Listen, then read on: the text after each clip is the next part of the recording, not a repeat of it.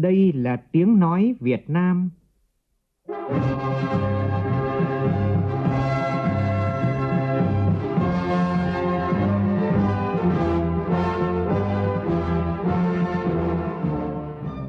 là tiếng nói Việt Nam,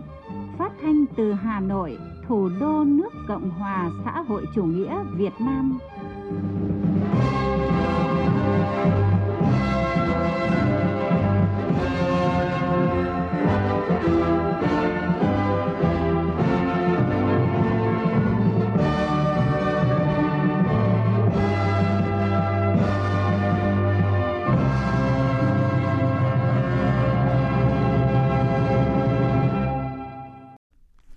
Biên tập viên Thu Hòa kính chào quý vị và các bạn. Mời quý vị và các bạn nghe chương trình thời sự của Đài Tiếng Nói Việt Nam. Chương trình chiều nay, thứ Bảy, ngày 13 tháng 3 năm 2021 sẽ có những nội dung đáng chú ý sau đây.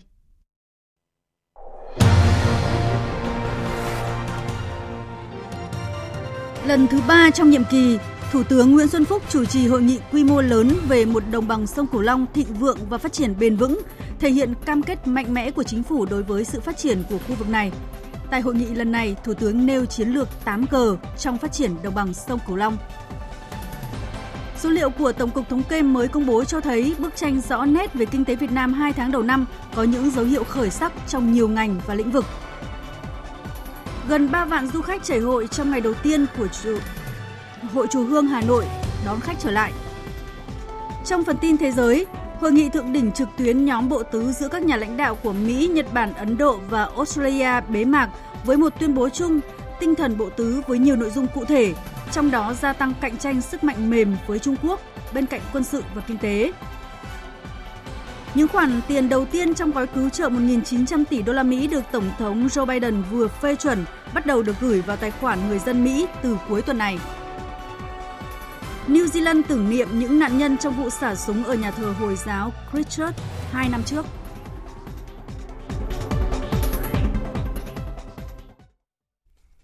Bây giờ là nội dung chi tiết. Hội nghị sơ kết 3 năm thực hiện nghị quyết 120 về phát triển bền vững đồng bằng sông Cửu Long, thích ứng với biến đổi khí hậu được tổ chức tại thành phố Cần Thơ vào sáng nay do Thủ tướng Nguyễn Xuân Phúc chủ trì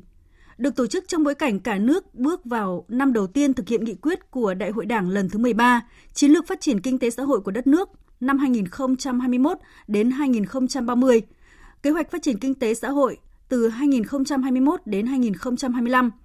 Hội nghị một lần nữa khẳng định quan điểm nhất quán và sự quan tâm sâu sắc của chính phủ, Thủ tướng Chính phủ đến sự phát triển bền vững đồng bằng sông Cửu Long. Tại hội nghị, các bộ ngành địa phương trực tiếp triển khai nghị quyết 120 đều khẳng định sau 3 năm triển khai, những bước đi hiện nay là đúng hướng và bước đầu có hiệu quả. Nhiều mô hình kinh tế đã mang lại hiệu quả kinh tế cao, đời sống của người dân ổn định, đặc biệt là tinh thần thuận thiên được chính quyền, người dân hiểu rõ. Nhóm phóng viên Thanh Tùng và Phạm Hải thường trú tại khu vực đồng bằng sông Cửu Long phản ánh. Báo cáo đánh giá 3 năm triển khai thực hiện nghị quyết 120, Bộ trưởng Bộ Tài nguyên và Môi trường Trần Hồng Hà nêu rõ, chủ trương thuận thiên từng bước phát huy hiệu quả, tạo sự chuyển biến căn bản trong nhận thức, tư duy và hành động của các cấp, ngành, địa phương vùng đồng bằng sông Cửu Long, được người dân và doanh nghiệp tích cực tham gia hưởng ứng, đồng thời huy động được sự hỗ trợ của các tổ chức quốc tế, các đối tác phát triển. Từ chỗ phát triển dựa vào tài nguyên thiên nhiên ưu đãi như điều kiện thổ nhưỡng, khí hậu, nguồn lợi thủy sản đã chuyển đổi sang phát triển dựa vào năng suất lao động, ứng dụng thành tựu khoa học và công nghệ, tổ chức sản xuất theo chuỗi giá trị,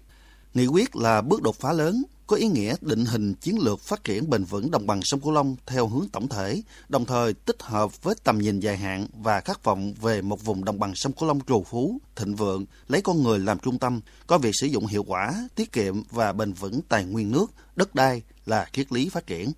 Sau hơn 3 năm triển khai thực hiện nghị quyết, có thể khẳng định vùng đồng bằng sông Cửu Long đã chuyển mình mạnh mẽ với những tiến bộ trong cả tư duy lẫn hành động chuyển từ bị động sang chủ động thích ứng với các tác động của biến đổi khí hậu, coi lũ, nước mặn, nước lợ là tài nguyên để phát triển kinh tế, sinh kế, đời sống của nhân dân được từng bước cải thiện, bức tranh phát triển đồng bằng sông Cửu Long ngày càng được tô điểm bằng nhiều gam màu tươi sáng. Hiệu quả của việc phân vùng, chuyển đổi sản xuất theo phương châm thuận thiên đã từng bước minh chứng tăng trưởng GDP của vùng luôn ở mức cao. Tại hội nghị, Bộ trưởng Bộ Nông nghiệp và Phát triển Nông thôn Nguyễn Xuân Cường cho rằng Nghị quyết 120 nêu rõ tinh thần thuận thiên để tổ chức đời sống và sản xuất.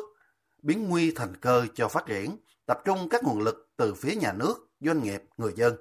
Cơ cấu nông nghiệp vùng đồng bằng sông Cửu Long chuyển dịch theo đúng hướng với tinh thần thuận thiên đã bố trí lại cơ cấu sản xuất của toàn vùng. Theo ông Nguyễn Xuân Cường, Nghị quyết 120 ban hành trong bối cảnh khó khăn về nguồn lực, nhưng chính phủ đã tập trung để bố trí 10.000 tỷ đồng xử lý sạt lở bờ biển và một số khu vực ven biển, ứng dụng công nghệ mới nhất được đưa vào sử dụng thành công ở một số tỉnh Cà Mau, Kiên Giang, Tiền Giang là tiền đề kinh nghiệm để tiếp tục xử lý trong thời gian tới. Câu hỏi đặt ra là liệu chuyển thuế có hiệu quả không? Chúng tôi dẫn chứng một số liệu để khẳng định là có hiệu quả. Năm 2016, xuất khẩu nông sản của toàn đồng bằng là 7 tỷ USD. 2020, con số xuất khẩu toàn đồng bằng 8,8 tỷ. Đây là một cái con số chứng minh là chuyển thuận thiên không những đúng hướng mà có hiệu quả. Cấp hộ cũng chuyển động, cấp doanh nghiệp cũng chuyển động, 13 tỉnh thành chỉ đạo rất quyết liệt, cho thấy một cái hướng thuận thiên của chúng ta rất rõ là như vậy.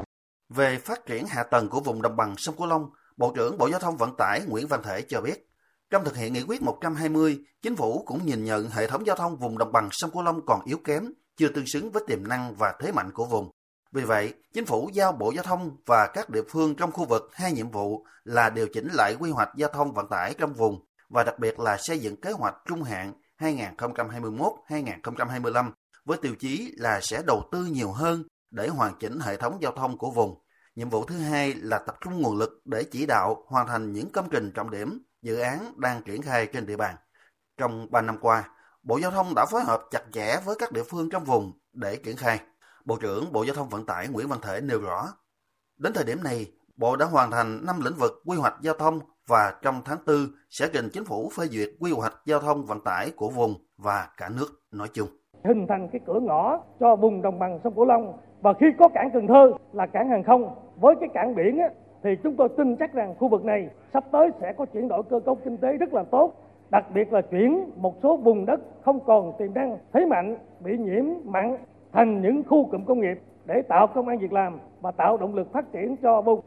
Tại hội nghị, các bộ trưởng, địa phương trong vùng đề nghị tiếp tục hoàn thiện thể chế chính sách, trong đó có việc phát huy vai trò hội đồng điều phối vùng với sự tham gia tích cực hiệu quả của các địa phương trong vùng, sớm ban hành quy hoạch vùng làm căn cứ để triển khai kế hoạch phát triển kinh tế xã hội của các địa phương,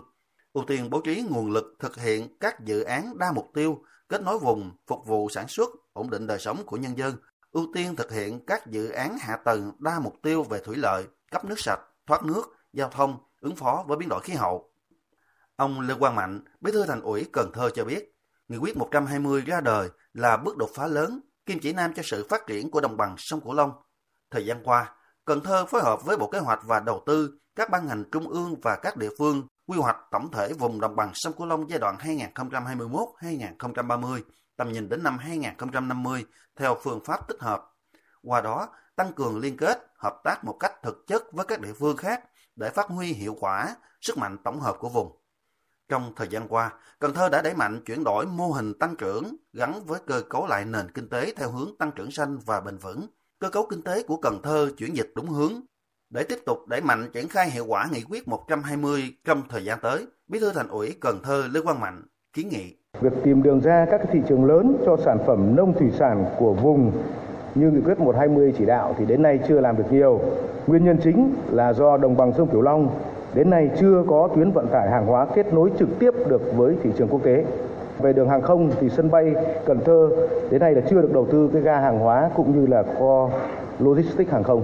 Về đường biển thì cảng quốc tế, cái cui Cần Thơ thì hiện nay có cái công suất thiết kế là đáp ứng được tàu 20.000 tấn. Tuy nhiên thì không có hàng hóa ra vào vì cái luồng sông Hậu hiện nay cái phương án đầu tư là chưa hoàn chỉnh. Đây là một cái điểm nghẽn rất lớn của vùng đồng bằng sông Cửu Long. Nghị quyết 120 đã chứng minh Thuận Thiên không chỉ hiệu quả mà đang đi đúng hướng. Các cấp chính quyền, người dân đã phát huy tính sáng tạo, chủ động, thích ứng với biến đổi khí hậu. Nhiều mô hình, sáng kiến của các địa phương, người dân đã chứng minh trong suốt thời gian qua vượt qua hạn mặn, sạt lở để từng bước thích ứng. Tuy nhiên, trước những thách thức đang đặt ra sắp tới, cần phải tiếp tục hoàn thiện các cơ chế chính sách để nghị quyết 120 là kim chỉ nam để phát triển vùng đồng bằng sông Cửu Long bền vững, thịnh vượng và mang tính đột phá trong thời gian tới. Kết luận hội nghị sơ kết 3 năm thực hiện nghị quyết 120, Thủ tướng Nguyễn Xuân Phúc đánh giá cao các đại biểu đã nêu nhiều ý kiến đầy trách nhiệm, tâm huyết, sâu sắc vì sự phát triển của vùng đất chín rồng và đưa ra quan điểm chiến lược tiếp cận mới đối với sự phát triển của vùng đồng bằng sông Cửu Long với 8 nội dung có các từ khóa đều bắt đầu bằng chữ G. Đây là những quan điểm chưa được nêu trong nghị quyết 120 và sẽ được bổ sung vào nghị quyết. Phóng viên Vũ Dũng phản ánh. Khẳng định đồng bằng sông Cửu Long hay còn được gọi là miền Tây là một phần máu thịt tổ quốc của Việt Nam – có vị trí chiến lược, Thủ tướng Nguyễn Xuân Phúc nhắc đến vai trò trung tâm sản xuất nông nghiệp của Việt Nam, đóng góp 50% sản lượng lúa, 95% lượng gạo xuất khẩu, 65% lượng nuôi trồng thủy sản, 70% các loại trái cây cả nước. Đánh giá của Ngân hàng Thế giới cũng cho thấy đồng bằng sông Cửu Long chiếm 20% về lượng gạo thương mại toàn cầu, góp phần đảm bảo lương thực ở châu Á, châu Phi và châu Mỹ Latin. Với tầm quan trọng đó, hàng thập niên qua, nhất là những năm gần đây, Đảng, Nhà nước đã có nhiều chủ trương, chính sách để thúc đẩy vùng đồng bằng sông Cửu Long phát triển, đặc biệt trong bối cảnh hiện nay, vùng đang chịu tác động nặng nề của biến đổi khí hậu. Thủ tướng cho biết, Nghị quyết 120 của Chính phủ ban hành năm 2017 cũng trên tinh thần đó. Những chính sách, những giải pháp và hành động của Đảng và Chính phủ trong thời gian qua không đơn thuần chỉ nhìn ở góc độ là những chính sách phát triển kinh tế nó còn thể hiện tinh thần trách nhiệm và sự sẻ chia của đồng bào, của nhân dân cả nước đối với người dân miền Tây. Những hạt gạo, những trái cây, những con cá hàng ngày chúng ta ăn, phần nhiều trong số đó được lắng động từ những giọt phù sa, con nước qua bàn tay và sự lao động cần mẫn của người dân đồng bằng sông Cửu Long. Cho nên tôi muốn nhắc lại hai con ca dao nói về những người lao động sản xuất nông nghiệp ở miền Tây. Ăn quả nhớ kẻ trồng cây, ăn gạo nhớ kẻ đâm xây dầm sàn. Hôm nay qua truyền hình trực tuyến, ta chuyển là cảm ơn đến những nông dân miền Tây cần cù, chịu thương chịu khó, ngày đêm cùng với nhân dân cả nước sản xuất đảm bảo an ninh thực, đóng góp an ninh lương thực cho khu vực và toàn cầu cũng như những sản vật khác mà chúng ta đã làm ra. Dù kết quả thực hiện nghị quyết 120 trong 3 năm qua bước đầu tích cực, nhưng Thủ tướng yêu cầu các bộ ngành và địa phương không được kể công mà phải xác định rất nhiều nhiệm vụ phải làm trong thời gian tới. Thủ tướng cho biết, cách đây một tuần, chính phủ đã tổ chức đối thoại 2045 nhằm tìm kiếm giải pháp tạo sự phát triển đột phá cho đất nước. Thủ tướng yêu cầu tổ chức một cuộc đối thoại 2045 ở khu vực đồng bằng sông Cửu Long để tìm giải pháp đưa vùng phát triển thịnh vượng cùng đất nước. Tại hội nghị thông bằng Cửu Long lần trước, tôi đã đưa ra ba vấn đề muốn giữ được đồng bằng sông Cửu Long. Trước hết là giữ người, giữ đất và giữ nước. Hôm nay tôi muốn nói lại cái nhân kiện của đồng bằng sông Cửu Long. Đồng bằng sông Cửu Long là vùng đất nhân kiện nơi đã sinh ra và có đủ yếu tố hội tụ nhiều nhân tài nơi khác đến. Và mở đầu và phát biểu này chúng ta cần xem đây một nguồn lực quan trọng, thậm chí là quyết định trong chiến lược ứng phó với thách thức của biến đổi khí hậu. Tài lực, vật lực là quan trọng, nhưng quyết định nhất vẫn là nhân lực, là con người, là chất xám, là trí tuệ và cả cảm xúc và lòng dũng cảm. Nhân đây, tôi khởi xướng tới đây, đồng bằng sông cửu long sẽ tổ chức một diễn đàn trong khuôn khổ sáng kiến đối thoại 2045 nhằm gặp gỡ đội ngũ trí thức, nhà khoa học, các doanh nghiệp, doanh nhân, những người có quá trình gắn bó và đã đang đầu tư ở vùng đất chiến rồng để tìm ra các giải pháp cho người dân đồng bằng của ta phát triển nhanh, bền vững hơn nữa. Và tôi cũng giao lưu Đại học Cần Thơ chủ trì tổ chuẩn bị cái việc 2045 của đồng bằng sông Cửu Long. Bởi tôi nghĩ đến năm 2045 nếu thu nhập bình quân cả nước đạt mức cao, nhưng thu nhập của người dân đồng bằng sông Cửu Long vẫn ở mức trung bình và hàng ngày phải chống chịu với biến đổi khí hậu, thì mục tiêu của chúng ta vẫn chưa đạt được ước nguyện của bác vẫn chưa thành để thực hiện mục tiêu đó Thủ tướng Nguyễn Xuân Phúc cho rằng yếu tố quyết định nằm ở việc nỗ lực thực hiện nhiệm vụ của các bộ, ngành và địa phương, người dân vùng đồng bằng sông Cửu Long. Đồng thời, Thủ tướng cũng đưa ra quan điểm chiến lược tiếp cận mới đối với sự phát triển của vùng đồng bằng sông Cửu Long với 8 nội dung có các từ khóa đều bắt đầu bằng chữ G. Đây là những quan điểm chưa được nêu trong nghị quyết 120 và sẽ được bổ sung vào nghị quyết. Chữ, chữ G đầu tiên đó là chữ giao. Đó là phải dành nguồn lực và tập trung ưu tiên phát triển hệ thống giao thông thủy lợi và cơ sở hạ tầng gắn với tầm nhìn chung của toàn vùng đồng bằng sông Cửu Long, nhất là hệ thống đường cao tốc, tạo sự liên kết, kết nối thuận tiện, chi phí thấp, thúc đẩy giao thương, mở mang kinh tế cho người dân, làm cơ sở ứng phó hiệu quả với thách thức của biến đổi khí hậu. Giao thông và hạ tầng hay là giao thông và thủy lợi là chữ G đầu tiên. Chúng ta đưa ra nghị quyết 20 một tinh thần là thuận thiên, là thích ứng. Nhưng không phải chúng ta giao cho trời đất tác động thế nào cũng được. Mà cái chính là từ các những công trình giao thông thủy lợi cần phải được quan tâm. Những nơi sạt lở đối diện cái mất mát của đồng bào của chúng ta, chúng ta cần phải được quan tâm. Cho nên từ hội nghị lần trước tôi đã nói những công trình như cái lớn, cái bé, trà sư, hệ thống ở Mang Thiết, ngọt quá ở Bến Tre, ở Bạc Liêu, những sân bay, những bến cảng, những việc mà tạo thuận lợi cho người dân và sản xuất.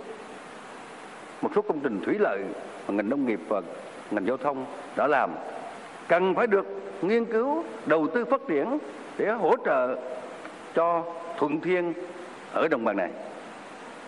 Với việc đồng bằng sông Cửu Long còn là vùng trũng của giáo dục, Thủ tướng cho rằng chữ G thứ hai là giáo dục. Đây vừa là chìa khóa vàng của sự phát triển bền vững, vừa là đáp án cho bài toán phát triển ngắn hạn lẫn dài hạn. Nên hệ thống giáo dục của vùng đồng bằng sông Cửu Long phải theo mô thức giáo dục, giáo dục và giáo dục. Cụ thể, phải đảm bảo tất cả trẻ em đều được học hết phổ thông. Giáo dục nghề đảm bảo cho người dân tiếp cận với việc làm cơ bản. Và giáo dục trình độ cao là cơ sở để chuyển lên bậc cao hơn về năng suất và thu nhập. Cho rằng nếu thiếu các dòng sông, con rạch thì không hình thành văn hóa miền Tây, Thủ tướng nêu chữ G thứ ba là Giang. Do đó chiến lược phát triển cần tận dụng lợi thế và vai trò của các con sông để phát triển kinh tế nông nghiệp, lúa gạo, trái cây, thủy sản, hoàn thiện hệ thống giao thông, dịch vụ logistics. Nêu lên điều này, Thủ tướng đề nghị có một nghiên cứu về kinh tế sông. Nhắc lại câu nói Muốn đi nhanh thì đi một mình, muốn đi xa phải cùng đi. Thủ tướng cho rằng chữ G thứ tư là gắn, tức gắn kết giữa trung ương với địa phương, nhà nước với thị trường, người dân với doanh nghiệp, trong nước và các tổ chức quốc tế, nhất là thúc đẩy liên kết vùng đồng bằng sông Cửu Long. Chữ G thứ năm là giàu, đó là cần tiếp tục thu hút người giàu, người khá giả đến đầu tư, làm ăn sinh sống tại vùng. Muốn vậy, các địa phương trong vùng phải tạo môi trường đầu tư kinh doanh và điều kiện sống thuận lợi hơn. Theo Thủ tướng, chữ G thứ sáu là giỏi, nên vùng cần có chính sách để thu hút được các nhân tài, đóng góp trí tuệ đối với sự phát triển của vùng đất chín rồng. Chữ G thứ bảy là già, chính là thách thức của già hóa dân số ở đồng bằng sông Cửu Long, bởi tốc độ già hóa dân số ở vùng cao hơn bình quân chung của cả nước và dân số già dễ bị tổn thương về kinh tế, xã hội và môi trường. Do đó vùng cần có chính sách chủ động cho vấn đề này, hình thành mạng lưới an sinh xã hội tốt hơn. Thủ tướng cũng nhắc đến chữ G thứ 8, chính là giới. Đó là phải thúc đẩy bình đẳng giới, tiếp cận cơ hội việc làm và phát huy vai trò vị trí của người phụ nữ. Bởi sự phát triển của khoa học công nghệ ở một góc độ nào đó đe dọa đến cơ hội việc làm đối với phụ nữ. Do đó cần có chiến lược để đảm bảo phụ nữ được giáo dục và tiếp cận việc làm trong bối cảnh của cách mạng công nghiệp lần thứ tư. Trên cơ sở các quan điểm đó, Thủ tướng Nguyễn Xuân Phúc nêu một số nhiệm vụ mà các bộ ngành và địa phương vùng đồng bằng sông Cửu Long cần thực hiện. Thứ nhất, đó là tạo lập cái môi trường kinh doanh tốt nhất cho doanh nghiệp, thúc đẩy sự linh hoạt của chính sách và các yếu tố kinh tế. Chỉ có thể bằng các dự án của doanh nghiệp, của hợp tác xã tổ chức được thì mới là chắc xúc tác để trung hòa các tác động của biến đổi khí hậu, mực nước biển dân Vì sao người ta quan tâm doanh nghiệp? Vì doanh nghiệp giải quyết việc làm, tăng thu nhập, tăng trưởng kinh tế và thu ngân sách. Thứ hai là thúc đẩy sự phát triển đồng bộ và hoàn chỉnh các loại thị trường chủ chốt. Đối với thị trường lao động, các địa phương cần chú trọng đào tạo và đào tạo lại nguồn nhân lực một cách hiệu quả, đón đầu các xu hướng dịch chuyển sản xuất để chuẩn bị sớm các kỹ năng cần thiết cho người lao động thích ứng với nhu cầu thị trường. Tôi đề nghị Bộ Lao động Thương Xã hội chủ trì xây dựng và triển khai đề án này. Với thị trường đất đai, Thủ tướng cũng yêu cầu thúc đẩy chuyển đổi đất đai để thích nghi với nhu cầu và mục đích sử dụng đất trước sự biến đổi nhanh chóng và khó lường của thiên nhiên. Nghiên cứu để có cơ sở linh hoạt trong quy hoạch diện tích đất trồng lúa, chuyển đổi sang cây trồng khác có giá trị cao hơn và thích ứng với biến đổi khí hậu. Thủ tướng giao Bộ Tài nguyên và Môi trường chủ trì thực hiện đề án này để chuẩn bị thay thế quy hoạch sử dụng đất vùng đồng bằng sông Cửu Long sắp hết thời hạn. Thủ tướng cũng cho biết luật đất đai sẽ được lấy ý kiến sửa đổi vào cuối năm nay. Cùng với đó là xây dựng hệ sinh thái cho các ngành sản xuất, giảm chi phí giao dịch, thúc đẩy lưu thông hàng hóa, các liên kết chuỗi, mô hình phát triển cụm ngành tại đồng bằng sông Cửu Long. Tăng cường đầu tư cho khoa học công nghệ, xác định các công nghệ ưu tiên đầu tư tại khu vực này. Đặc biệt là cần có cơ chế, chính sách thúc đẩy các sáng kiến phát triển bền vững. Phát triển thị trường vốn, thị trường hầu như chưa phát triển tại khu vực đồng bằng sông Cửu Long. Cần đẩy nhanh hình thành các quỹ đầu tư, các cơ chế huy động vốn, khuyến khích cho vay các lĩnh vực giúp chuyển đổi cơ cấu nhanh chóng và tăng cường năng lực thị trường tài chính.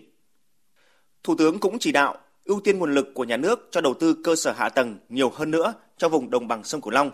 đẩy nhanh việc triển khai thực hiện các dự án đã được quy hoạch. Nhấn mạnh lộ thông thì tài thông, Thủ tướng đề nghị phát triển cả hàng không, đường bộ, đường thủy và đường sắt, tạo động lực lớn cho phát triển kinh tế vùng đất chín rồng.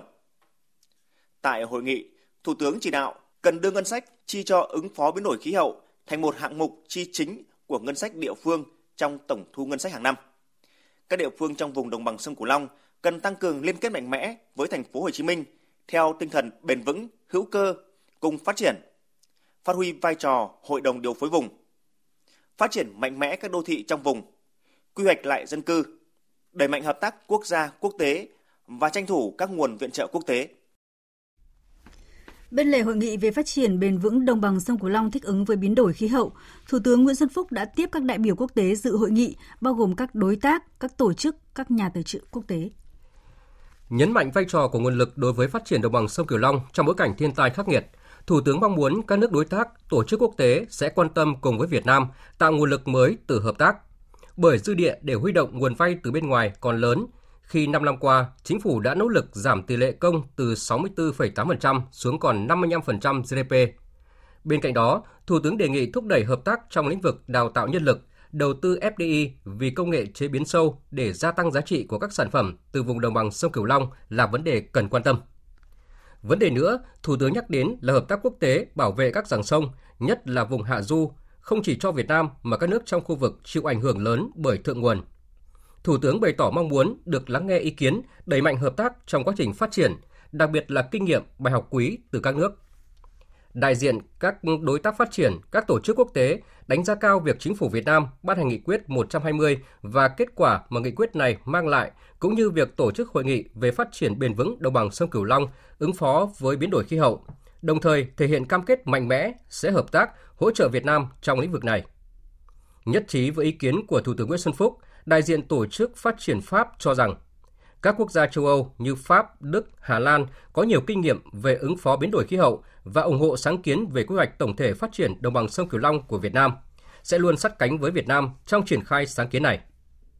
Bà Simone Wunsch, đại diện Ngân hàng Tái thiết Đức cho biết sẽ gửi thư tới Bộ Kế hoạch và Đầu tư đề xuất hỗ trợ tài chính giúp Việt Nam vượt qua thách thức của biến đổi khí hậu. Đại diện cho Đại sứ quán Hà Lan, ông Loren Uman cho biết, Thủ tướng Hà Lan có thư cảm ơn gửi Thủ tướng Nguyễn Xuân Phúc về việc đã có thông điệp tại hội nghị thượng đỉnh trực tuyến về thích ứng với biến đổi khí hậu. Ông cho rằng, bài phát biểu này không chỉ đại diện cho lãnh đạo Việt Nam mà còn đại diện cho lãnh đạo thế giới. Việt Nam đã học hỏi nhiều kinh nghiệm của Hà Lan về phát triển vùng đồng bằng châu thổ, nhưng có những việc Hà Lan mất 10 năm thực hiện thì Việt Nam đạt được kết quả chỉ trong vòng 4 năm.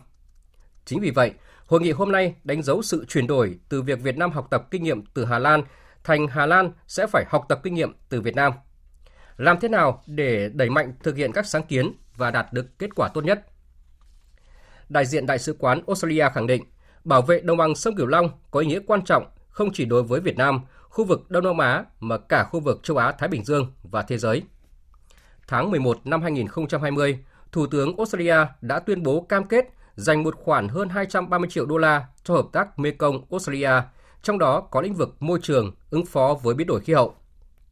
Đại diện Đại sứ quán Italia bày tỏ ấn tượng về nỗ lực của chính phủ Việt Nam về quản lý, phát triển bền vững đồng bằng sông Cửu Long và chia sẻ với quan điểm thuận thiên là cách duy nhất để phát triển bền vững. Là nước tổ chức hội nghị COP26, Italia cảm ơn những đóng góp cam kết của Việt Nam đối với việc giảm phát thải khí nhà kính. Giám đốc Quốc gia Ngân hàng Thế giới tại Việt Nam, bà Caroline Tuck cho rằng, trước sự cam kết ủng hộ từ các đối tác, những người bạn của Việt Nam hôm nay thì việc tận dụng tối đa sự ủng hộ này chính là phê duyệt quy hoạch tổng thể phát triển đồng bằng sông Cửu Long. Cần có cơ chế tài chính đủ mạnh để chuyển hóa hiệu quả dòng tài chính thành các dự án đầu tư. Đây là khoản tài chính rất lớn nên cần có sự điều phối. VKB sẵn sàng hỗ trợ Việt Nam trong triển khai quy hoạch tổng thể này. Cảm ơn các nhà tài trợ, Thủ tướng cho rằng các kế hoạch hợp tác này sẽ đóng góp tốt vào chương trình phát triển đồng bằng sông Cửu Long, bày tỏ quan hệ hợp tác giữa Việt Nam và các đối tác phát triển, các tổ chức quốc tế ngày càng tốt đẹp. Trước đó, Thủ tướng Nguyễn Xuân Phúc đã tiếp ông Jonathan Hạnh Nguyễn, Chủ tịch Hội đồng Quản trị Tập đoàn Liên Thái Bình Dương. Ghi nhận một số đề xuất của ông Jonathan Hạnh Nguyễn về việc đón dòng vốn đầu tư nước ngoài, nhất là việc đầu tư phát triển các trung tâm tài chính tại Việt Nam. Thủ tướng nhấn mạnh, chủ trương tái cơ cấu, chuyển đổi mô hình tăng trưởng, trong đó ngành dịch vụ là một mũi nhọn phát triển của Việt Nam. Chính phủ luôn quan tâm đến đổi mới sáng tạo, cải cách mạnh mẽ, tìm động lực mới để phát triển đất nước, hiện thực hóa mục tiêu 2045. Trước xu hướng dịch chuyển dòng vốn đầu tư thế giới, Chính phủ, Thủ tướng Chính phủ đã chỉ đạo nhiều giải pháp để đón dòng vốn này, thu hút thêm các nguồn lực phục vụ phát triển kinh tế xã hội. Thời sự VOV, nhanh, tin cậy, hấp dẫn. Mời quý vị và các bạn tiếp tục theo dõi chương trình Thời sự chiều của Đài Tiếng Nói Việt Nam. Hôm nay tại đồi ép di tích thành phần của di tích cấp quốc gia đặc biệt chiến lược Chiến trường Điện Biên Phủ đã diễn ra lễ khởi công xây dựng công trình đền thờ liệt sĩ tại Chiến trường Điện Biên Phủ. Ủy viên Bộ Chính trị, Bộ trưởng Bộ Tài chính Đinh Tiến Dũng cùng đại diện các bộ ban ngành trung ương, đại diện Giáo hội Phật giáo Việt Nam, các tỉnh Lai Châu, Sơn La, lãnh đạo tỉnh Điện Biên qua các thời kỳ, các cựu chiến binh, lão thành cách mạng và đông đảo người dân thuộc các cộng đồng dân tộc trên địa bàn tỉnh Điện Biên dự buổi lễ. Dự án xây dựng đền thờ liệt sĩ tại chiến trường Điện Biên Phủ được xây dựng trên đồi F nối liền với đồi A1 với tổng mức đầu tư hơn 100 tỷ đồng, kinh phí từ nguồn tài trợ của Ngân hàng Thương mại Cổ phần Bưu điện Liên Việt và vốn ngân sách địa phương. Dự kiến công trình thực hiện trong thời gian 9 tháng. Phát biểu tại buổi lễ, Ủy viên Bộ Chính trị, Bộ trưởng Bộ Tài chính Đinh Tiến Dũng nhấn mạnh, dự án đầu tư xây dựng công trình đền thờ liệt sĩ tại chiến trường Điện Biên Phủ nhằm đáp ứng nguyện vọng của nhân dân cả nước cũng như nhân dân các dân tộc tỉnh Điện Biên – phù hợp với đạo lý uống nước nhớ nguồn, truyền thống cách mạng của dân tộc Việt Nam, thể hiện lòng biết ơn sâu sắc của Đảng và Nhà nước đối với công lao, đóng góp của các anh hùng liệt sĩ trong sự nghiệp đấu tranh giải phóng dân tộc nói chung, chiến thắng Điện Biên Phủ nói riêng.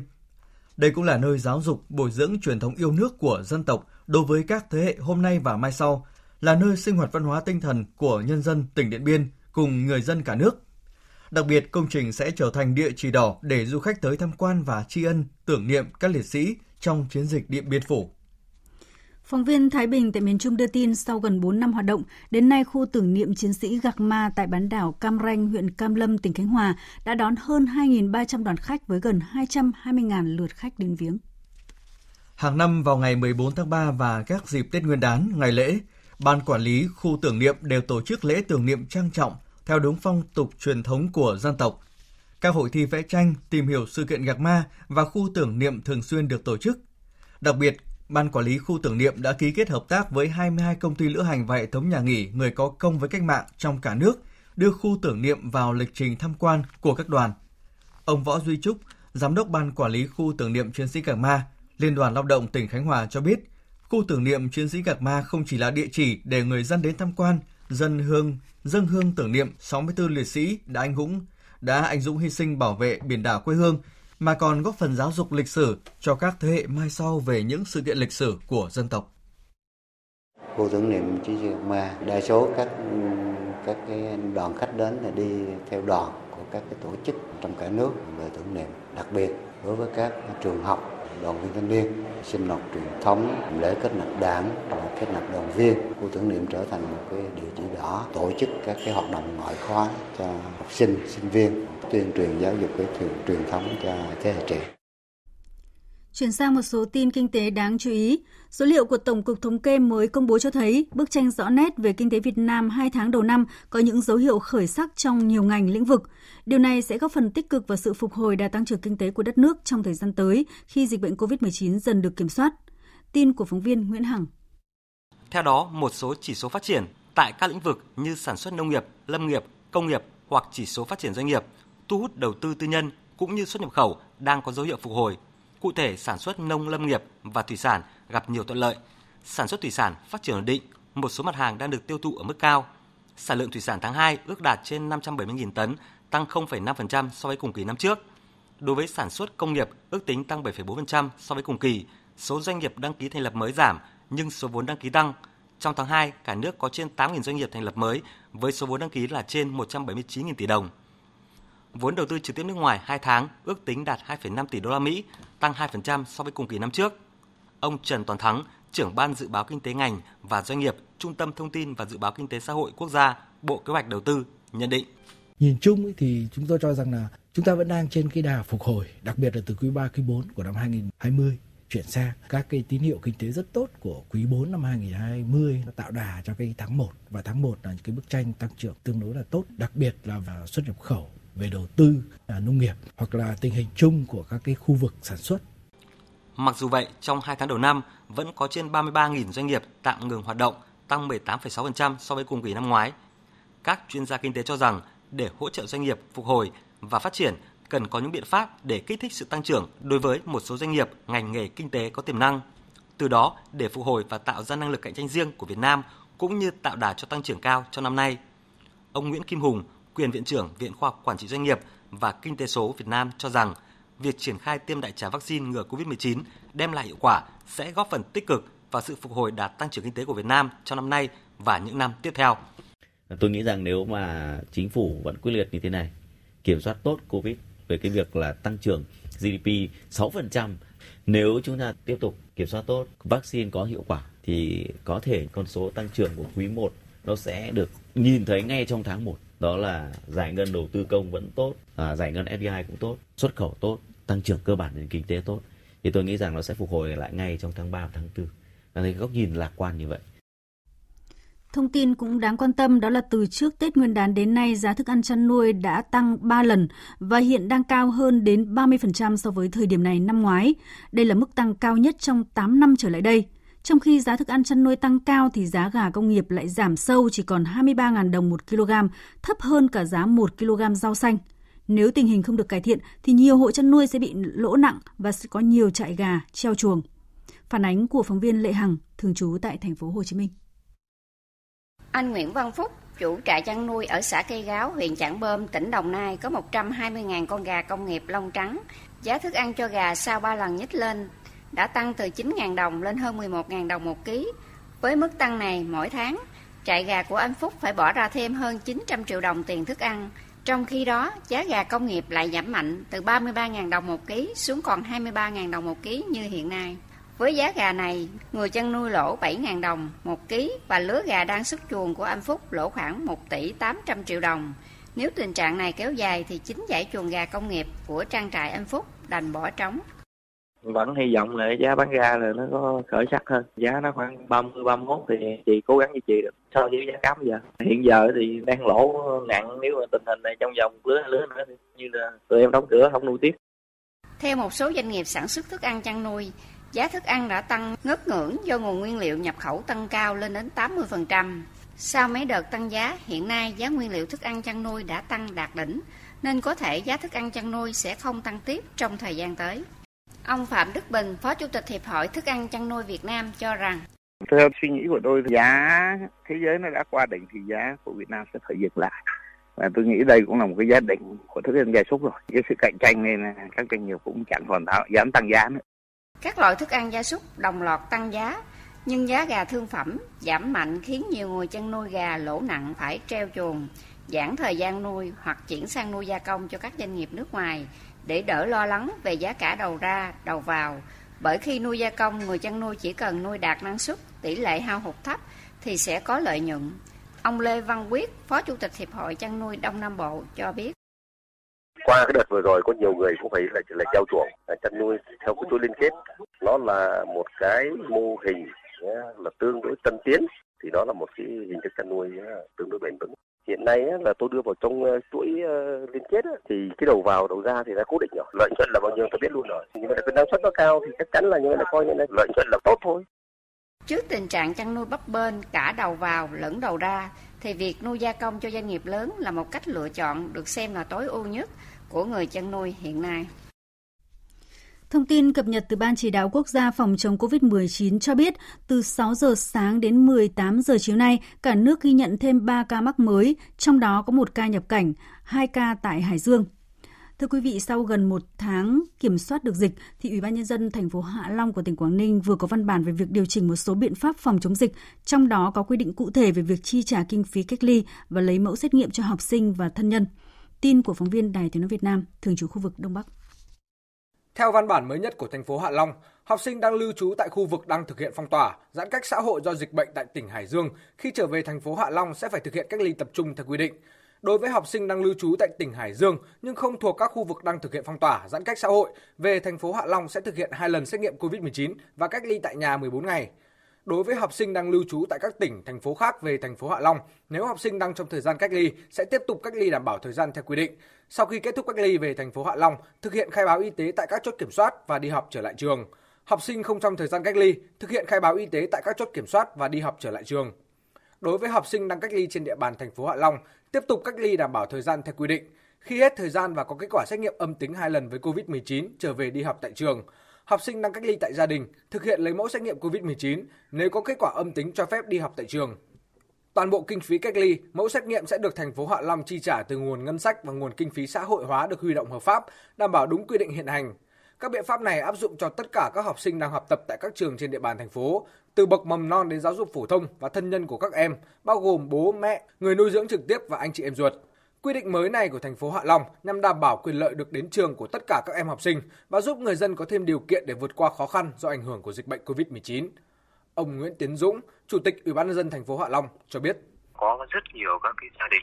và các cháu là rất khó khăn khi mà vào cách ly là cũng không có tiền chi trả, chi phí để xét nghiệm cũng có, cho nên ờ, tinh thần là mình tạo điều kiện để hỗ trợ cho các học sinh ở các cái nơi đấy về thực hiện cách ly và xét nghiệm sớm có kết quả để cho các cháu quay trở lại học sớm nhất an toàn. Còn tại Hải Phòng, bến Phà Rừng đã được hoạt động trở lại từ sáng nay vận chuyển hành khách theo tuyến cố định, xe hợp đồng từ Hải Phòng đi Quảng Ninh và ngược lại. Sở Giao thông Vận tải Hải Phòng yêu cầu các đơn vị vận tải tiếp tục thực hiện nghiêm các biện pháp đảm bảo phòng chống dịch COVID-19 theo đúng quy định và theo hướng dẫn của Sở. Thưa quý vị và các bạn, thông tin thu hút sự quan tâm của người dân tại thành phố Hồ Chí Minh đó là hơn 31.000 người đăng ký khám chữa bệnh ban đầu tại bệnh viện thống nhất thành phố Hồ Chí Minh là đối tượng tham gia bảo hiểm y tế hộ gia đình sẽ phải chuyển qua các bệnh viện khác do bệnh viện này là tuyến trung ương. Quyền lợi của những người đối tượng này có ảnh hưởng gì hay không khi việc điều chỉnh này được triển khai? Phóng viên Kim Dung thường trú tại thành phố Hồ Chí Minh phản ánh. Sau khi tiếp nhận thông tin các đối tượng tham gia bảo hiểm y tế hộ gia đình mã GD sẽ được điều chuyển đi nơi khác, nhiều người dân đang khám chữa bệnh tại bệnh viện thống nhất băn khoăn lo lắng. Cảm thấy hơi lo, chuyện về đó thì ờ, có đủ điều kiện giống như ở đây không? Nhưng mới đi nơi khác thì chắc nó sẽ khó khăn hơn cho mình. Vì ở đây mình đã quen rồi, nếu mà chuyện thì mình phải làm lại từ ban đầu. Bây giờ bệnh án mình nằm đây, mình sang bên kia phải làm lại, nó phiền phạt. Thì phải sang bên kia thì bất công làm lại thì người ta lại tốn tiền thì chuyển hết bệnh viện này bệnh viện khác thì không nên. Phó giáo sư tiến sĩ Lê Đình Thanh, giám đốc bệnh viện thống nhất cho biết, việc điều chuyển 31.337 người có mã GD là chủ trương của cơ quan chức năng nhằm điều tiết lại số thẻ bảo hiểm y tế theo đúng quy định. Hiện bệnh viện vẫn tiếp nhận đăng ký khám chữa bệnh cho các đối tượng khác như người hưu trí, cán bộ, công nhân viên, học sinh, sinh viên người dân có thể kiểm tra mã này trên thẻ bảo hiểm y tế của mình. Nếu không phải mã GD thì vẫn tiếp tục khám chữa bệnh ban đầu tại đây. Bác sĩ Lê Đình Thanh nói. Khi mà chuyển đi một số lượng lớn bệnh nhân như vậy thì ờ, số lượng bệnh nhân sẽ giảm đôi chút. Nhưng mà đây không phải là vấn đề quan trọng nhất mà bệnh viện thống nhất với mục tiêu là có đối tượng nào đến thì phải phục vụ một cách tốt nhất và chất lượng cao nhất. Chúng tôi sẽ nâng cao chất lượng phục vụ, thái độ phục vụ. Theo bà Nguyễn Thị Thu Hằng, Phó Giám đốc Bảo hiểm xã hội thành phố Hồ Chí Minh, không chỉ riêng bệnh viện thống nhất mà Bảo hiểm xã hội thành phố cũng sẽ đổi nơi khám chữa bệnh ban đầu của đối tượng hộ gia đình cả ở bệnh viện Quân y 175, nhưng tại đây có ít bệnh nhân hơn. Lý do vì hai đơn vị này là bệnh viện tuyến trung ương, các đối tượng hộ gia đình sẽ được đổi về các quận huyện hoặc phòng khám đa khoa. Cũng theo đại diện Bảo hiểm xã hội, việc làm này với mục tiêu giảm tải cho Bệnh viện Thống nhất và Bệnh viện Quân y 175 để các đơn vị này tập trung vào chuyên môn sâu. Cũng theo bà Hằng, hiện nay dữ liệu khám chữa bệnh bảo hiểm y tế đã có trên hệ thống thông tin giám định của Bảo hiểm xã hội, lưu trữ cụ thể lịch sử khám chữa bệnh, thuốc uống, xét nghiệm. Vì vậy, việc điều chuyển này không ảnh hưởng đến quyền lợi của bệnh nhân. Nếu việc chữa bệnh ở đơn vị tuyến cơ sở vượt quá khả năng chuyên môn, thì bệnh nhân sẽ được chuyển lên tuyến trên. Khi điều chuyển thì ngành bảo hiểm xã hội cũng xem năng lực của các cơ sở khám chữa bệnh như thế nào, chứ không phải là không xem năng lực mà điều chuyển thì là có thể những cái bệnh viện quá tải mình điều chuyển mình không biết thì nó sẽ ảnh hưởng đến quyền lợi và mục tiêu là coi như cũng vì quyền lợi người bệnh, rồi là vì các quy định của ngành y về phân tuyến để đảm bảo làm sao tất cả người dân đều có thể khám chữa bệnh được như vậy, việc chuyển các đối tượng tham gia bảo hiểm y tế hộ gia đình đang đăng ký khám chữa bệnh bảo hiểm y tế ban đầu tại hai bệnh viện, Bệnh viện Thống nhất và Bệnh viện Quân y 175 không ảnh hưởng đến quyền lợi của người tham gia bảo hiểm y tế. Hôm nay, ngày đầu tiên chùa Hương Hà Nội đón khách trở lại trong mùa lễ hội năm nay, sau một thời gian đóng cửa do ảnh hưởng của dịch COVID-19, lượng khách đến tham quan lễ Phật tương đối đông. Theo ông Nguyễn Bá Hiển, trưởng ban quản lý khu di tích danh thắng Hương Sơn, lượng khách trải hội hôm nay đạt gần 3 vạn lượt người, thấp hơn so với số lượng từ 4 đến 6 vạn lượt người một ngày khai hội các năm trước. Trong bối cảnh dịch COVID-19 vẫn còn tiềm ẩn nguy cơ lây lan, công tác phòng chống dịch bệnh được ban tổ chức lễ hội chùa Hương đặc biệt chú trọng – Tại ba ngã đường dẫn vào khu di tích, ban tổ chức đặt 3 chốt kiểm dịch với tổng số 35 người chốt giữ, làm nhiệm vụ hỗ trợ người dân thực hiện công tác phòng chống dịch, nhắc nhở đeo khẩu trang, đo thân nhiệt, sát khuẩn tay và khai báo y tế. Sau khi khách thực hiện xong các bước phòng chống dịch, sẽ được phát một phiếu đã kiểm dịch. Lực lượng chức năng liên tục di chuyển trên suối Yến trong khu vực di tích để nhắc nhở người dân thực hiện phòng chống dịch và đảm bảo văn minh nơi thờ tự. Theo ghi nhận, ý thức người đi chảy hội đã nâng lên nhiều người đeo khẩu trang, sát khuẩn tay khi vào trong khu vực lễ hội, chấp hành nghiêm hướng dẫn phòng chống dịch khi đi vào khu vực lễ hội. Tuy nhiên, do lượng khách đông nên nhiều người thực hiện công tác phòng chống dịch chưa tốt. Phố đi bộ khu vực Hoàn Kiếm Hà Nội cũng đã mở cửa trở lại đón khách sau hơn một tháng tạm dừng hoạt động kể từ ngày 5 tháng 2 để phòng chống dịch bệnh COVID-19 theo quyết định của Ủy ban nhân dân thành phố Hà Nội. Trong sáng nay, đông đảo người dân thủ đô đã hào hứng tham quan vui chơi tại khu vực phố đi bộ và thực hiện nghiêm túc các biện pháp phòng chống dịch theo thông điệp 5K của Bộ Y tế.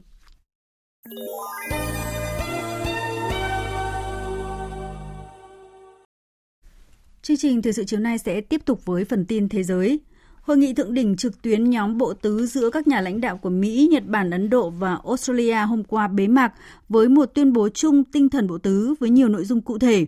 Ngoài hợp tác an ninh hàng hải, nhóm bộ tứ cam kết cung cấp 1 tỷ liều vaccine cho châu Á và ưu tiên giải quyết vấn đề biến đổi khí hậu. Với chương trình nghị sự tham vọng và rộng lớn của mình cho thấy nhóm bộ tứ đang gia tăng cạnh tranh sức mạnh mềm với Trung Quốc bên cạnh quân sự và kinh tế. Biên tập viên Phạm Hà thông tin. Với cam kết kết hợp các khả năng tài chính, sản xuất và phân phối để cung cấp 1 tỷ liều vaccine COVID-19 tại châu Á trước cuối năm 2022, lãnh đạo của nhóm bộ tứ khẳng định sẽ hợp lực để mở rộng việc sản xuất vaccine an toàn, giá rẻ, hiệu quả và nâng cao khả năng tiếp cận công bằng nhằm đẩy nhanh tốc độ phục hồi kinh tế và mang lại lợi ích cho nền y tế toàn cầu. Các nước cũng nhấn mạnh biến đổi khí hậu là một ưu tiên toàn cầu và sẽ nỗ lực để tăng cường hành động của tất cả các quốc gia về khí hậu. Phát biểu tại cuộc họp báo công bố kết quả của hội nghị, Cố vấn an ninh quốc gia Nhà Trắng Jake Sullivan cũng nhấn mạnh các thách thức từ Trung Quốc là chủ đề được thảo luận nhưng không phải là trọng tâm của hội nghị. Bốn nhà lãnh đạo đã thảo luận về thách thức mà Trung Quốc đặt ra, nhưng trong bối cảnh hiện nay, phần lớn trọng tâm là các cuộc khủng hoảng toàn cầu cấp bách bao gồm cuộc khủng hoảng khí hậu và COVID-19. Ngoài vấn đề thúc đẩy hợp tác về COVID-19 và biến đổi khí hậu, nhóm 4 quốc gia mang đến những quan điểm đa dạng và thống nhất trong một tầm nhìn chung vì khu vực Ấn Độ Dương-Thái Bình Dương tự do và rộng mở. Các bên khẳng định sẽ nỗ lực vì một khu vực tự do rộng mở bao trùm, lành mạnh dựa trên các giá trị dân chủ và không bị hạn chế bởi sự cưỡng ép. Thủ tướng Nhật Bản Suga Yoshihide khẳng định. Tôi mong muốn bốn nước thúc đẩy mạnh mẽ hướng đến việc thành lập Ấn Độ Dương, Thái Bình Dương tự do và cởi mở, đóng góp cụ thể vào hòa bình, an ninh và thịnh vượng trong khu vực, trong đó có việc vượt qua dịch COVID-19. Một loạt các điểm nóng của khu vực cũng được đề cập tại hội nghị như Biển Đông, Biển Hoa Đông, vấn đề hạt nhân Triều Tiên và tình hình Myanmar. Bộ Tứ khẳng định sẽ tiếp tục ưu tiên vai trò của luật pháp quốc tế trong lĩnh vực hàng hải, đặc biệt như được phản ánh trong Công ước của Liên Hợp Quốc về luật biển 1982 và thúc đẩy hợp tác bao gồm cả trong lĩnh vực an ninh hàng hải nhằm giải quyết các thách thức đối với trật tự hàng hải dựa trên luật lệ ở Biển Đông và Biển Hoa Đông. Bộ trưởng Phòng vệ Nhật Bản Kishinobu cho rằng việc Trung Quốc gây căng thẳng khu vực thông qua việc cho phép lực lượng hải cảnh nước này dùng vũ khí đối với tàu nước ngoài là không thể chấp nhận được. Đây là phát biểu của ông Kishi tại hội nghị trực tuyến về an ninh diễn ra vào sáng nay, theo giờ địa phương tại thủ đô Ottawa của Canada. Phóng viên Bùi Hùng, thường trú tại Nhật Bản, thông tin. Bộ trưởng Kishi mạnh mẽ bày tỏ sự quan ngại của Nhật Bản đồng thời cho biết rõ về hiện trạng tàu Trung Quốc đang gia tăng hoạt động tại khu vực sen các câu Điếu Ngư, quần đảo đang tranh chấp với Trung Quốc. Ông phê phán những quyền hạn được sử dụng vũ khí hay khu vực được áp dụng trong luật hải cảnh của Trung Quốc rất chung chung và có vấn đề nếu xét từ quan điểm về tính hợp pháp hóa trong luật quốc tế. Ông Kishi nhấn mạnh rằng Nhật Bản mong muốn chia sẻ những lo ngại của Nhật Bản và hiện trạng đang xảy ra tại khu vực đến với cộng đồng quốc tế. Dự kiến ngày 16 tới, nhân dịp hội nghị 2 cộng 2 giữa Nhật Bản và Mỹ được tổ chức, nội dung phê phán sự xâm nhập của tàu công vụ Trung Quốc đối với lãnh hải Nhật Bản dự kiến sẽ được đề cập trong tuyên bố chung. Theo hãng tin Reuters, những khoản tiền đầu tiên trong gói cứu trợ 1.900 tỷ đô la được Tổng thống Mỹ Joe Biden vừa phê chuẩn bắt đầu được gửi vào tài khoản của người dân Mỹ từ cuối tuần này. Các quan chức Bộ Tài chính và Cơ quan Thuế vụ Mỹ cho biết đợt đầu tiên của khoản hỗ trợ 1.400 đô la một người đã được giải ngân từ ngày 12 tháng 3, còn các khoản cứu trợ lớn bổ sung sẽ được gửi trực tiếp qua thư dưới dạng séc hoặc là thẻ ghi nợ trong những tuần tới. Mỗi hộ gia đình gồm 4 người có thu nhập khoảng 150.000 đô la một năm sẽ nhận được 5.600 đô la.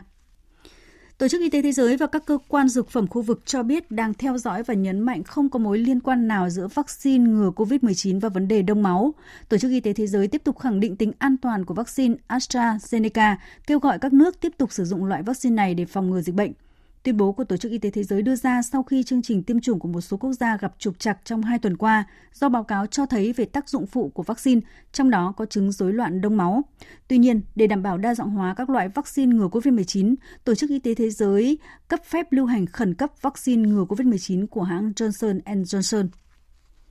Hôm nay, Thủ tướng New Zealand Jacinda Ardern cùng hàng trăm người dân nước này có mặt tại nhà thờ Hồi giáo Christchurch để tổ chức tưởng niệm những nạn nhân trong vụ xả súng tại đây vào hai năm trước, cướp đi sinh mạng của 51 người. Cộng tác viên Mỹ Linh thông tin chi tiết.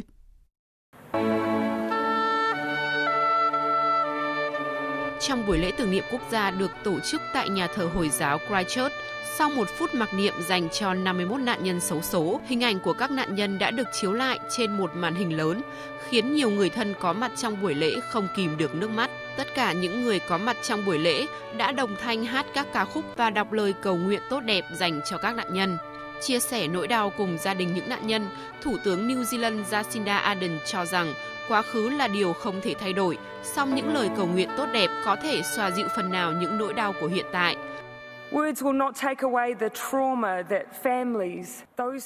Lời nói sẽ không làm mất đi những tổn thương của các nạn nhân, gia đình các nạn nhân hay rất nhiều người khác đã phải chứng kiến thảm họa ngày hôm đó.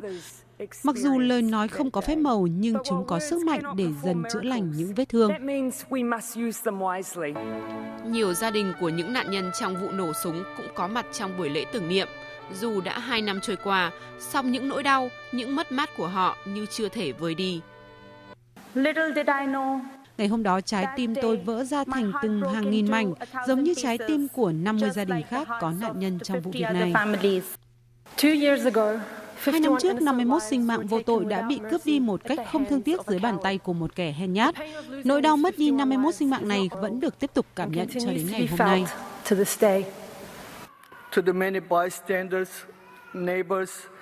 Xin gửi lời cảm ơn chân thành tới những người đã ở bên cạnh chúng tôi, những người hàng xóm, nhân viên y tế, lực lượng cứu hộ đã sát cánh cùng chúng tôi. Xin hãy tiếp tục sát cánh cùng chúng tôi vượt qua nỗi đau này.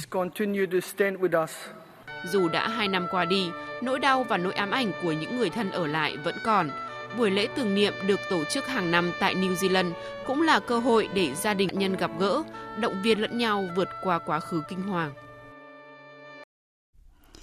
Tại Afghanistan, một vụ nổ bom xe đã xảy ra tại gần đồn cảnh sát ở tỉnh Herat, miền Tây nước này, khiến ít nhất 7 người thiệt mạng và 53 người bị thương. Trong số những người thiệt mạng có cả phụ nữ và trẻ em. Vụ nổ cũng làm hư hại nhiều ngôi nhà và cửa hàng. Lực lượng cứu hộ đã nhanh chóng có mặt tại hiện trường để cứu giải cứu những người mắc kẹt dưới đống đổ nát. Một thẩm phán Mỹ ra lệnh tạm thời đưa hãng sản xuất điện thoại smartphone nổi tiếng Xiaomi của Trung Quốc ra khỏi danh sách đen của chính phủ về cấm đầu tư của Mỹ vào công ty này. Chỉ 6 ngày trước khi ông Donald Trump kết thúc nhiệm kỳ Tổng thống Mỹ, chính quyền của ông khi đó có động thái bất ngờ khi đưa một loạt doanh nghiệp của Trung Quốc, trong đó có Xiaomi vào danh sách đen với cáo buộc có liên quan tới quân đội Trung Quốc. Sau sự việc này, giá cổ phiếu của Xiaomi đã tụt dốc không phanh. Tuy nhiên, thẩm phán liên bang Rudolph Contreras tại thủ đô Washington đã ra phán quyết rằng các bộ tài chính và quốc phòng Mỹ chưa chứng minh được rằng Xiaomi có thể gây nguy hại cho các lợi ích an ninh của quốc gia Mỹ. Thẩm phán Contreras cũng ra lệnh tạm thời đưa Xiaomi ra khỏi danh sách đen và đình chỉ lệnh cấm các nhà đầu tư Mỹ mua cổ phiếu của công ty này. Quý vị và các bạn đang nghe chương trình Thời sự chiều của Đài Tiếng Nói Việt Nam. Tiếp nối ngay sau đây là trang tin thể thao.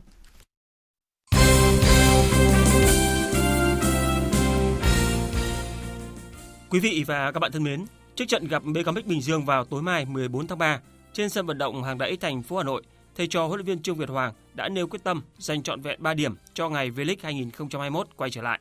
Sau hai trận đấu đầu tiên mới chỉ được một điểm, nhà đương kim vô địch đặt mục tiêu ghi bàn và giành chiến thắng trong trận đón tiếp Bình Dương. Với việc gia tăng sức mạnh khi bổ sung ngoại binh, Adumuminov cùng với đó trung vệ Quế Ngọc Hải đã hồi phục thể lực và có thể thi đấu trở lại sau gần 2 tháng tích cực điều trị chấn thương. Huấn luyện viên Trương Việt Hoàng cho biết câu lạc bộ Viettel sẽ nỗ lực để có điểm.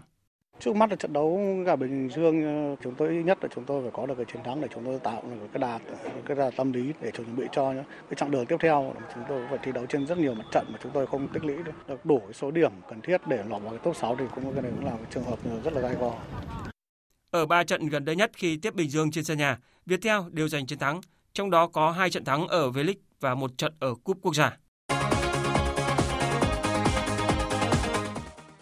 Theo kế hoạch, giải bóng đá hạng nhất quốc gia 2021 sẽ khởi tranh vào chiều ngày 19 tháng 3 tới. Nhiều đội đang nuôi tham vọng giành tấm vé lên chơi tại V-League mùa giải 2022. Là một trong những đội tân binh nhưng giàu tham vọng, câu lạc bộ Phú Thọ và tân huấn luyện viên Vũ Như Thành đã hội quân ngay sau kỳ nghỉ Tết Nguyên đán để có nhiều thời gian chuẩn bị hơn cho mùa giải. Thọ tập trung được đến nay là hơn một tháng rồi, lực lượng đã ổn định rồi. Chúng tôi cũng chốt được 25 vận động viên và trong cái quá trình từ giờ đến giải thì chúng tôi đang hoàn thiện ký diễn thuật để chuẩn bị cho cái mùa giải hạng nhất năm 2021. Ở trận khai mạc, câu lạc bộ Phú Thọ sẽ tiếp đón Khánh Hòa vào lúc 16 giờ ngày 20 tháng 3 tại sân vận động thành phố Việt Trì. Đây là trận đấu được giới chuyên môn nhận định là khá hấp dẫn khi cả hai câu lạc bộ đều thể hiện rất rõ khát khao được chơi tại V-League vào mùa sau.